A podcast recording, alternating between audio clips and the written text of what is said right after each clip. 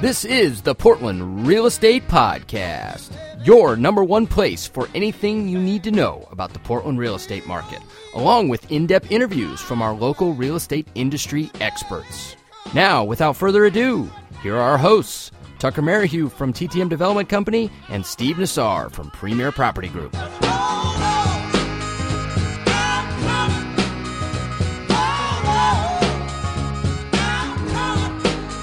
All right, everybody out there in listener land, this is episode 19 of the Portland Real Estate Podcast. I am your host, Tucker Merrihew, and I'm here with my co-host in our virtual studios, Steve Nassar. What's going on, Steve?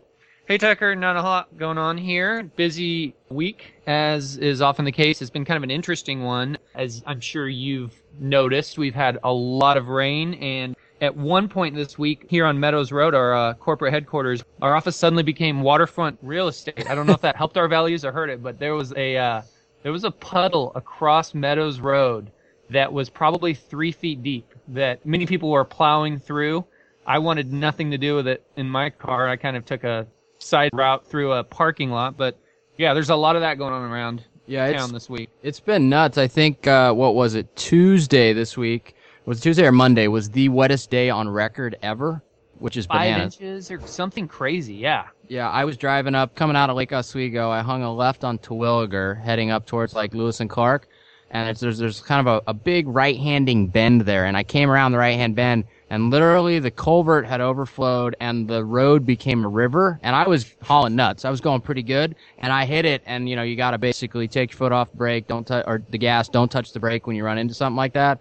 And water's just spraying over the windshield. I can't see anything. It feels like I'm in a wave, right? And I'm just hoping to God nobody's coming the other way. But I managed to pull out of it, but scared the hell out of me. It came right out of the corner. I saw on the news there was like a lake downtown in the Pearl District. Right now, I think Vernonia is going through something not unlike what has happened in the past. I listed a place. One of the worst listings I've ever had, and I never sold it, by the way. I did it for a friend. It was a friend of a friend, and it was in Vernonia, and it had flooded in 2008, I think. And, I mean, this thing had layers of complexity. I mean, the first was, again, I don't list these, but this was a friend of a friend, and I was doing them a favor. The first was it was a manufactured home. The second was it was in a flood zone. And the third was it was also in a wildfire zone. And there was a fourth. It was a short sale. Wow. Man, you did a big favor. And we finally got short sale approval after months and months, and the buyer could not get financed. And that's no surprise to anybody here. But I mean, I was working with my preferred lender. They had it brokered out to some, random bank that they brokered to, and the bank said up front they could do it, and then in the 11th hour they didn't, and I ended up unlisting the property, and it's probably about to get flooded here in the next few days. So probably is flooded. Back full circle. Just with the specs you gave me on that, I don't know you could give away a property like that. That was a big favor. Yeah, that was, yeah. Well, it's, part of Milwaukee's underwater too. It's just been, kind of a crazy week, and traffic has just been horrible, less so now, but on Monday, Tuesday, it was just god awful too because of it. So did you lose power? No, I did not. Yeah, because there was like 20-some thousand people without power. I thought for sure I was going to wake up this morning, but anyway, go ahead. Yeah, there's been times this week that remind me of that part of the movie in Forrest Gump when he's just like, he's in Vietnam, and he's like, and then the rain started, and it did not stop. He's just like relentless. I mean, just downpour, just for like days at a time. Yeah, it's been... Well, it was dry last winter, so I guess we're gonna, it always comes back here. That's for sure. Isn't that funny? And it was just 3 months ago. Like our city was on fire. Like you walk outside and it smelled like a campfire everywhere. And here we are on the most opposite extreme of that. Welcome to Portland, right? So yeah. Well, beyond the rain and all of the flooding, what's been going on with you this week? Anything notable within both on the broker front and then also, in terms of the company as a whole? Yeah, so I'll start, on the broker front, here's kind of an interesting story, and it ties to something that most Portlanders are very in tune with.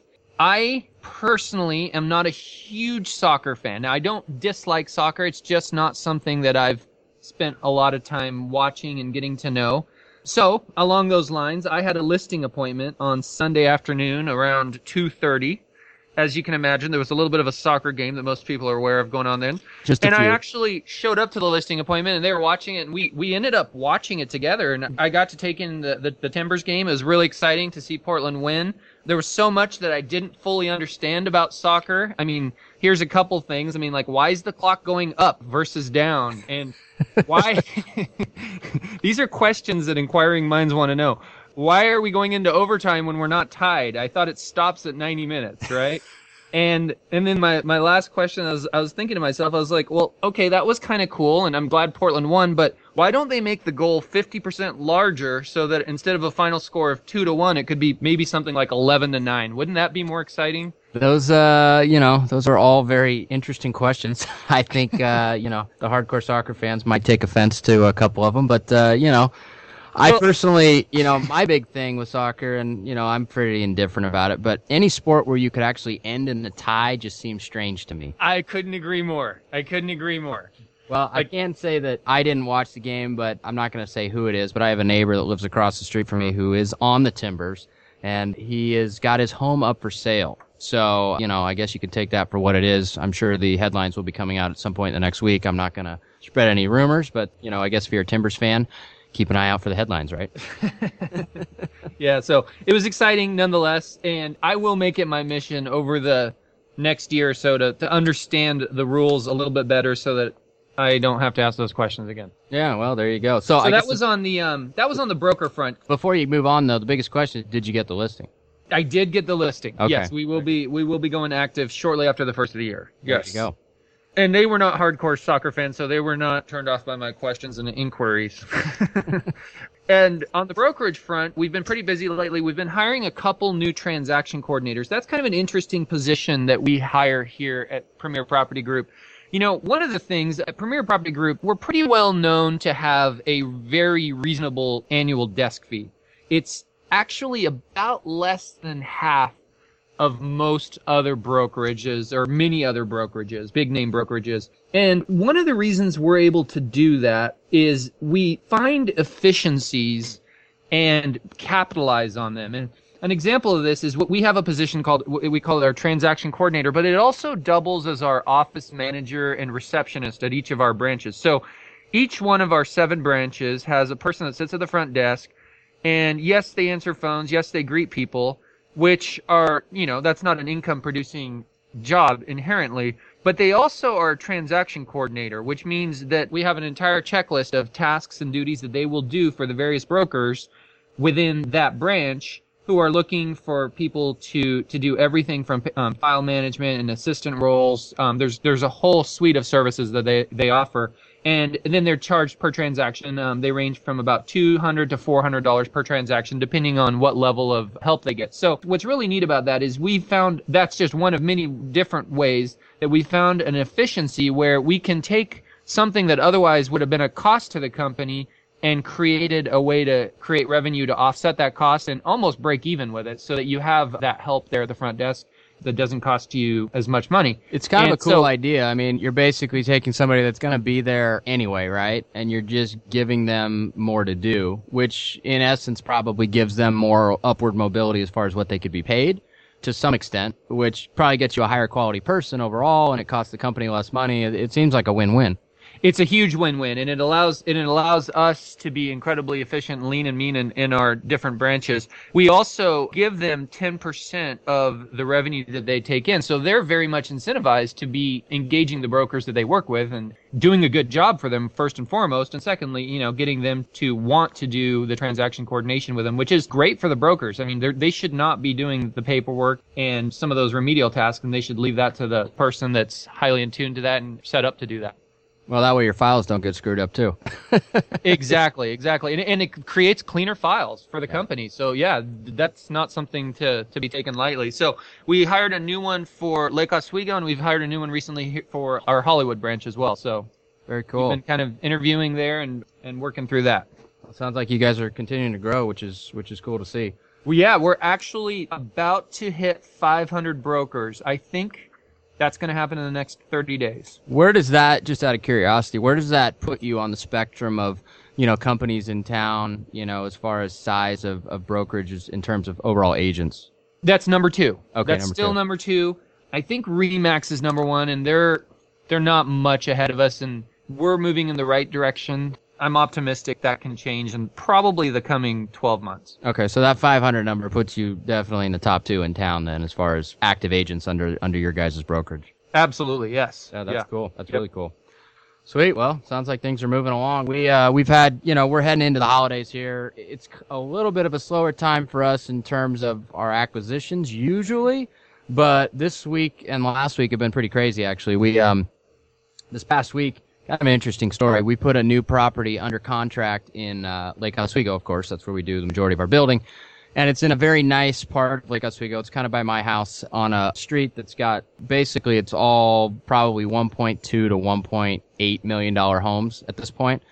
And so what we do a lot of is we go in and we buy, property in areas like this that maybe have a smaller two-bedroom, one-bath house on it that just kind of underserve the lot or the property. Now it's turned into a higher-end family area as opposed to, that smaller, super old construction type house. So anyway, point is we're in contract to buy one of these types of properties. It's a double lot. We're going to basically take the house down, split the lot, build two nice new homes that'll probably be somewhere around 3,500, 4,000 square feet apiece. So good size. It's a big lot. Funny part is that, so we talked to this guy earlier in the week and we actually got it under contract, but he called us for a strange reason and we've been marketing to him for a while, but there was a realtor who has been pestering this guy for better part of 2 years now, literally stopping by fairly randomly on and off once a month or so saying, hey, are you interested in selling yet? Hey, are you interested in selling yet? And this realtor kind of dubs as the front end, acquisition helper for a builder in town. So he basically goes and he makes contact with people that own property that would be a good acquisition for a builder, puts himself in the middle, makes a commission, and then hopefully gets the listings on the back end, right? Pretty decent business model. And I'm not hating on him for that, not at all. But he's been kind of romancing this guy who owned the property for a better part of the last 2 years. And then on Sunday, actually last Friday, he gave him an offer on the property. It was unsolicited, but he just brought him an offer. And then on Sunday, he called him and basically told him that they needed to decide on the offer by the end of the day Sunday or the deal's off the table. So, that's a little aggressive. Yeah. Here's the offer you didn't know you were getting. And by the way, you have 4 hours. Yeah. So he's been pursuing him for 2 years. Then he gives him an offer on Friday and then calls him Sunday and says, you accept it or the deal disappears at midnight, right? Like, give him a couple days. Turns into a pumpkin. So, you can all kind of determine that for yourselves that might not have been the best idea. And he didn't like the aggressive nature of it. So he basically took that 2 years of building rapport and flushed it right down the toilet with that one bad move. And in doing so, the guy picked up the phone. He called us. We've marketed to him a lot. He sees our signs everywhere. Told us what the guy offered. Told us what he wanted. What he wanted was a fair price. It just happened to be that this guy's offer was a little on the light side too. And it was pretty easy property to comp, even as, just dirt, because there was literally a lot the exact same size, two doors down that sold and is in the process of being built out. So it's not like it's a tough one to come up with value on, where sometimes it can be. So anyway, he called us and told us what he wanted. I said, sure, sounds reasonable, and we inked the deal. But, this guy, well, I don't know if he listens to the show or not, but if he does, he'll know exactly who he is, I'm sure. He tried to hard sell him on a Sunday, and it backfired on him after 2 years of trying to put work into this. So I feel a little bad for him, but then after hearing what he tried to, do to get the deal, I'm thinking, you almost deserve to lose out on something like this for being that dumb. So... yeah, that was his loss, our gain. I'm happy about it. The guy's happy to do business with us, and we've got another great project in a high-end part of Lake Oswego to kick off. So that was kind of the first thing that happened this week.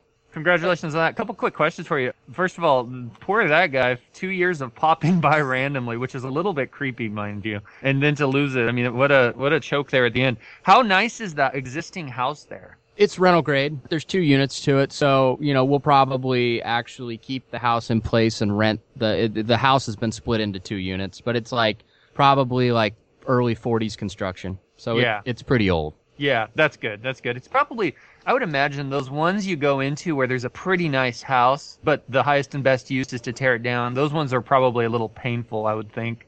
Yeah, I mean, rarely in Lake Oswego is that the case. I mean, if people take care of their house in Lake Oswego, it sells for more than dirt value, period. Usually in that area, what we're buying is really 40s, 30s, 20s construction. It's just not the highest. It's an obvious not the highest and best use for the land at that point. There's very few questionable homes that we've had to take down in Lake Oswego. Yeah, interesting. Yeah. So anyway, so that was the first thing. The second thing is we're actually in the process of taking down another home that's over by where Street of Dreams was this past year. And so we're finally starting this project. But man, we have more neighbor issues, it seems like, from time to time. But the neighbors to this particular project decided that because, well, let me kind of paint the picture for you. The house had a lot of existing landscaping that was nice landscaping. And so we've been, you know, giving some of these plants to people we know. We're keeping some. We're not just trashing it all. Well, one of the neighbors who claims to have lived in the neighborhood for a long time, which apparently gives them right to whatever it is that they want to do in the neighborhood, decided that it was going to be okay to just kind of come on the property and uproot all of the plants and trees that they wanted to take. And fortunately, they got caught, and, you know, it turned into a bit of a blowout. But we caught them doing it, and now we have to put up signage and basically watch them and put up the no trespassing stuff. You know, you wouldn't think that you run into this stuff in Lake Oswego, but you run into it everywhere. And so it blows my mind that just because a builder owns something, you feel like you can go on their property and take whatever you want. I mean, if you caught somebody coming on your property digging up the plants, you'd be pretty pissed, right? Yeah. Yes. That's affirmative. Yeah. So it never ceases to amaze me these days, the audacity that some people have in what they think is okay or right. And so anyway, it's probably going to be a long road dealing with this lovely lady who lives next door. But, you know, we're used to it at this point. It's just kind of par for the course. But it was a, like, what are you doing, you know, kind of moment. But what kind of vegetation was she trying to She was trying to dig up Japanese maples that obviously those are she pretty. Could, yeah, and they're worth a lot, too. What's the address of this place? I need one of those. 123 Main Street, yeah. So anyway, so that was kind of the second interesting dealing. The third one is we had Bruce on the show a couple shows ago, our local house flipper here in Portland, and we actually sold him some of our inventory this past week. A house in the Brooklyn neighborhood. So we ended up selling it to him, let him complete the renovation. But before we did, it was kind of a hoarder house. It wasn't kind of. It was absolutely a hoarder house. And so, you know, we helped get the lady out. We moved her into an assisted living facility. And at that point, we decided to let Bruce take over and actually complete the renovation because it was going to be a full gut, big, big renovation job. And we were just spread too thin over in Lake Oswego doing all of our new construction. So it made sense to sell it to him, let him finish it off. But I was going through the house because I, you know, in a hoarder house, I always like to see if there's any, you know, everybody wants to see if they can find a treasure or something, which never is the case. More than not, it's just pure crap. But I found something kind of cool. And so, you know, everybody has holiday parties, right? And you've got your white elephant gift parties where everybody wants to try and bring something that's maybe kind of funny and edgy and, you know, it leaves an impact, right? So I found, and you'll like this, a gold-plated Tom Peterson watch. So I'm sure you remember who Tom Peterson is. I do. There was a whole haircut around him. Yes, there was. And there's a picture of him on the watch, you know, with his haircut and all. Yeah. Gold-plated. Yeah. And so I'm going to be using that as one of my white elephant gifts this year. Wasn't it? What did he sell? Was it TVs and appliances? Or I think it was electronics. Electronics, yeah. So anyway, that was in with all the trash was some unopened. There was actually two of them. I gave one to my office manager, but the gal that lived there had a little bit of a QVC obsession apparently, and so she bought a lot of stuff and never opened it. And so we found these two unopened gold-plated Tom Peterson watches. So that's awesome. He was like in the same vintage era as like Scott Thomason. Yes, but he wasn't a pedophile. Yeah.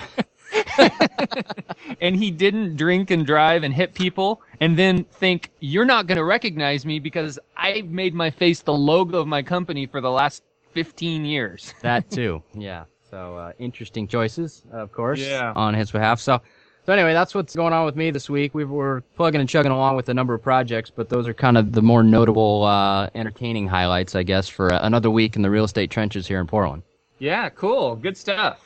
So this week, we don't have a guest. We've had a number of guests over the past few shows, so we thought me and Steve would just talk about a few things this week, and it'll be a little bit of a shorter show, but we wanted to bring on a segment that we're going to start doing, and sometimes maybe it's longer, sometimes it's shorter, but the name of the segment, and Dan's probably going to bleep me out here, is You Can't Make This Up.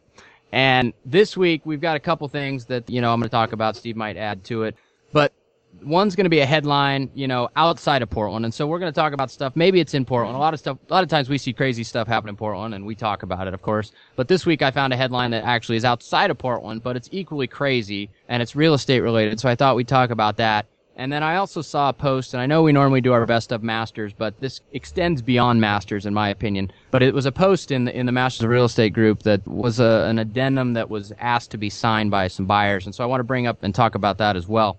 But the first thing, before we do that, I wanted to talk about the article that I sent you, Steve. And this was, what was the name of the city? I don't have it up in front of me here. Is it? Well, the university is Quinnipiac. I think it's Quinnipiac University, yeah. Yeah, in Hamden. Right. So Quinnipiac University in Hamden, as any of you guys know, that, and that's Hamden, Massachusetts, I believe. No, Hamden, Connecticut, excuse me, not Massachusetts. Quinnipiac, the school there, as in any college, we've got, you know, university housing, and then we've got kind of the edge areas where if you don't live on campus, you kind of live right next to campus, and it's usually pretty loud. I mean, I'm sure you've partaken in a number of parties, Steve, over the years at lovely college towns. Yeah, I've heard they exist.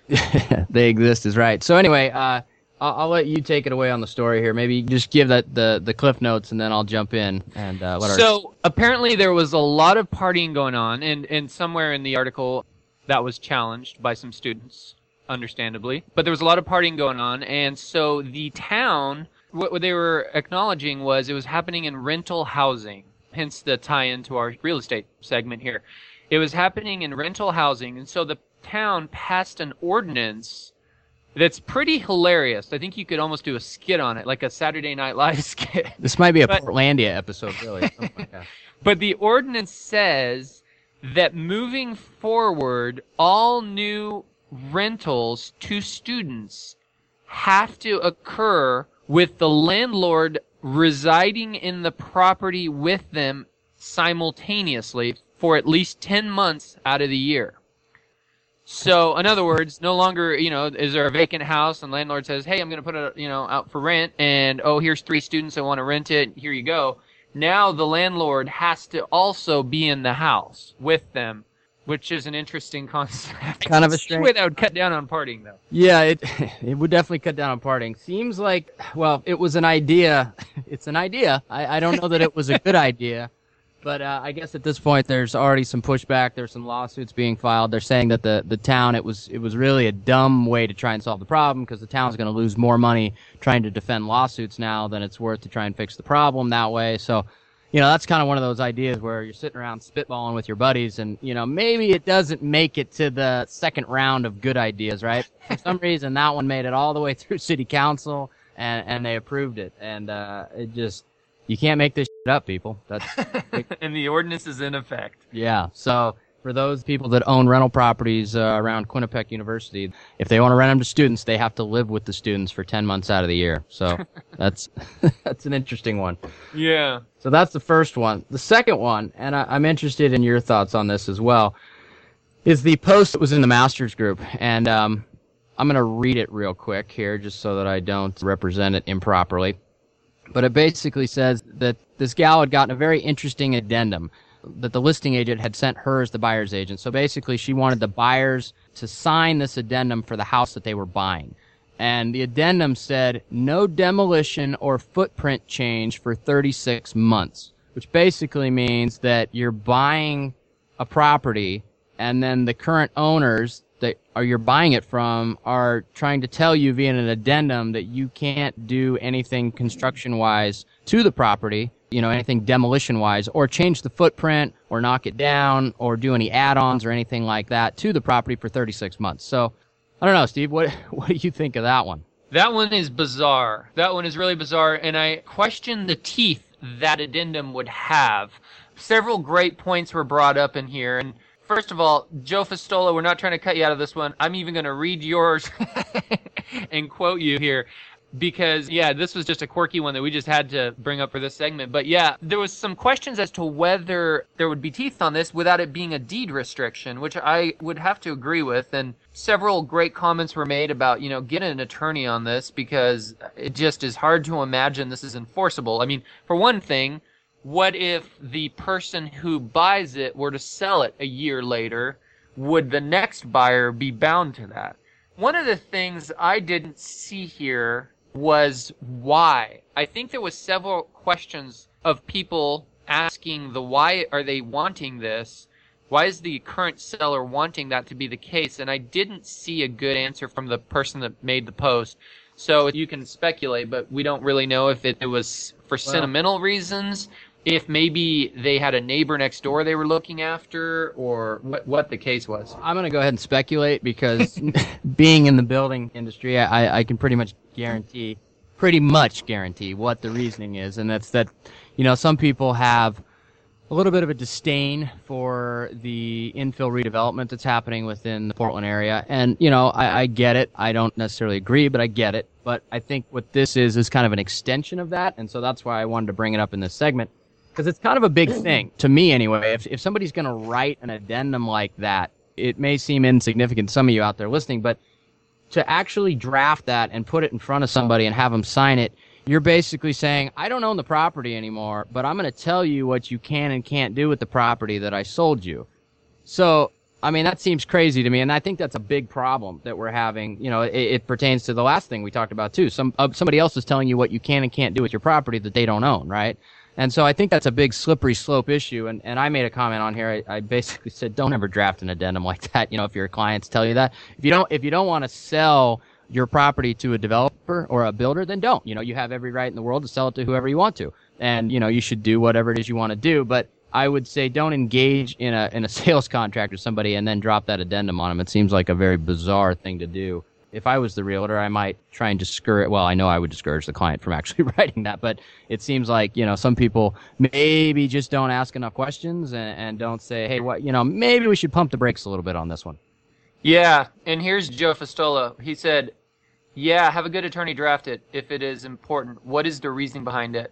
And along those lines, I didn't understand, too. It's an addendum. So unless that was a counteroffer, which why would the buyer ever agree to it? I don't know. And, you know, I think maybe there's a good point we can make here in terms of, like, giving people information other than just pure entertainment this week is the difference between maybe tell people what the difference between an addendum and a deed restriction is in terms of what you can and can't do with the property, or at least your idea of that.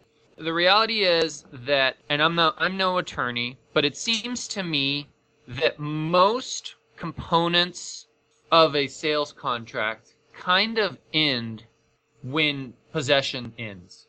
Not to say that there couldn't be lingering debate about what was supposed to transpire with regards to possession or component, but it's really hard to imagine too many scenarios, this one included, where possession is done and over with. In other words, the rent back is done, the seller has taken possession.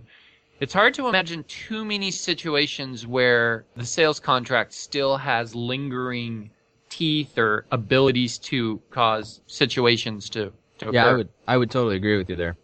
So this one, I really question its ability to happen without there being some kind of deed restriction, which is a whole different animal. And deed restrictions pop up a lot. You know, I've dealt with them a lot. We actually dealt with them on one short sale transaction that we did together, you know, a year ago or so, where sometimes when you're buying a short sale, the bank will issue you the approval letter that says, yes, we'll approve the price that you've offered, but the contingency is there's a deed restriction, and that deed restriction is that you cannot resell the property within 90 days, or you can't resell the property within 90 days for more than 120% of what you bought it for.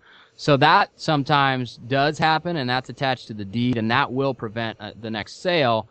But, you know, a deed restriction like this, this would be a really tough thing. I think you would get yourself sued if you tried to impose something like this, just because it is a slippery slope issue. And I think that's my biggest point here is that, you know, if you're trying to tell people what they can and can't do with a property after you've sold it and you're not the city, you know, kind of a problem, at least with me. I fully concur. So. All right, well, those are the two you can't make this bleep up issues that I wanted to bring up this week and chat about. We've got kind of a, you know, slower week this week. We've got holidays coming up. We'll probably do a show next week, but Christmas week, we'll probably take it off. I'm assuming you're going to be getting out of town or at least taking a break, recharging the battery, Steve. Yeah, no, definitely. And I think next week, should time nicely with our market action report. Yeah, we'll have one more market action report out before the Christmas, New Year's dead time, which, you know, it becomes... You can almost hear a pin drop in the real estate world during that week or two. So we'll probably do one more show next week, and then we'll take some time off for the holidays. But that pretty much wraps it up for this week, Steve. Any parting words before we go for our audience? Nope, all good here, and we'll look forward to getting back together with everyone on next week and going over with the latest recap of what's going on out in the market and the activity. Cool. All right, guys. Well, we'll like Steve said, next week is our market action show. We'll talk about what's going on, go over all the details, and anything else that might be highly entertaining for you guys. So this is episode 19. I'm your host, Tucker Merrihew, here with our co-host, Steve Nassar, signing off till next week.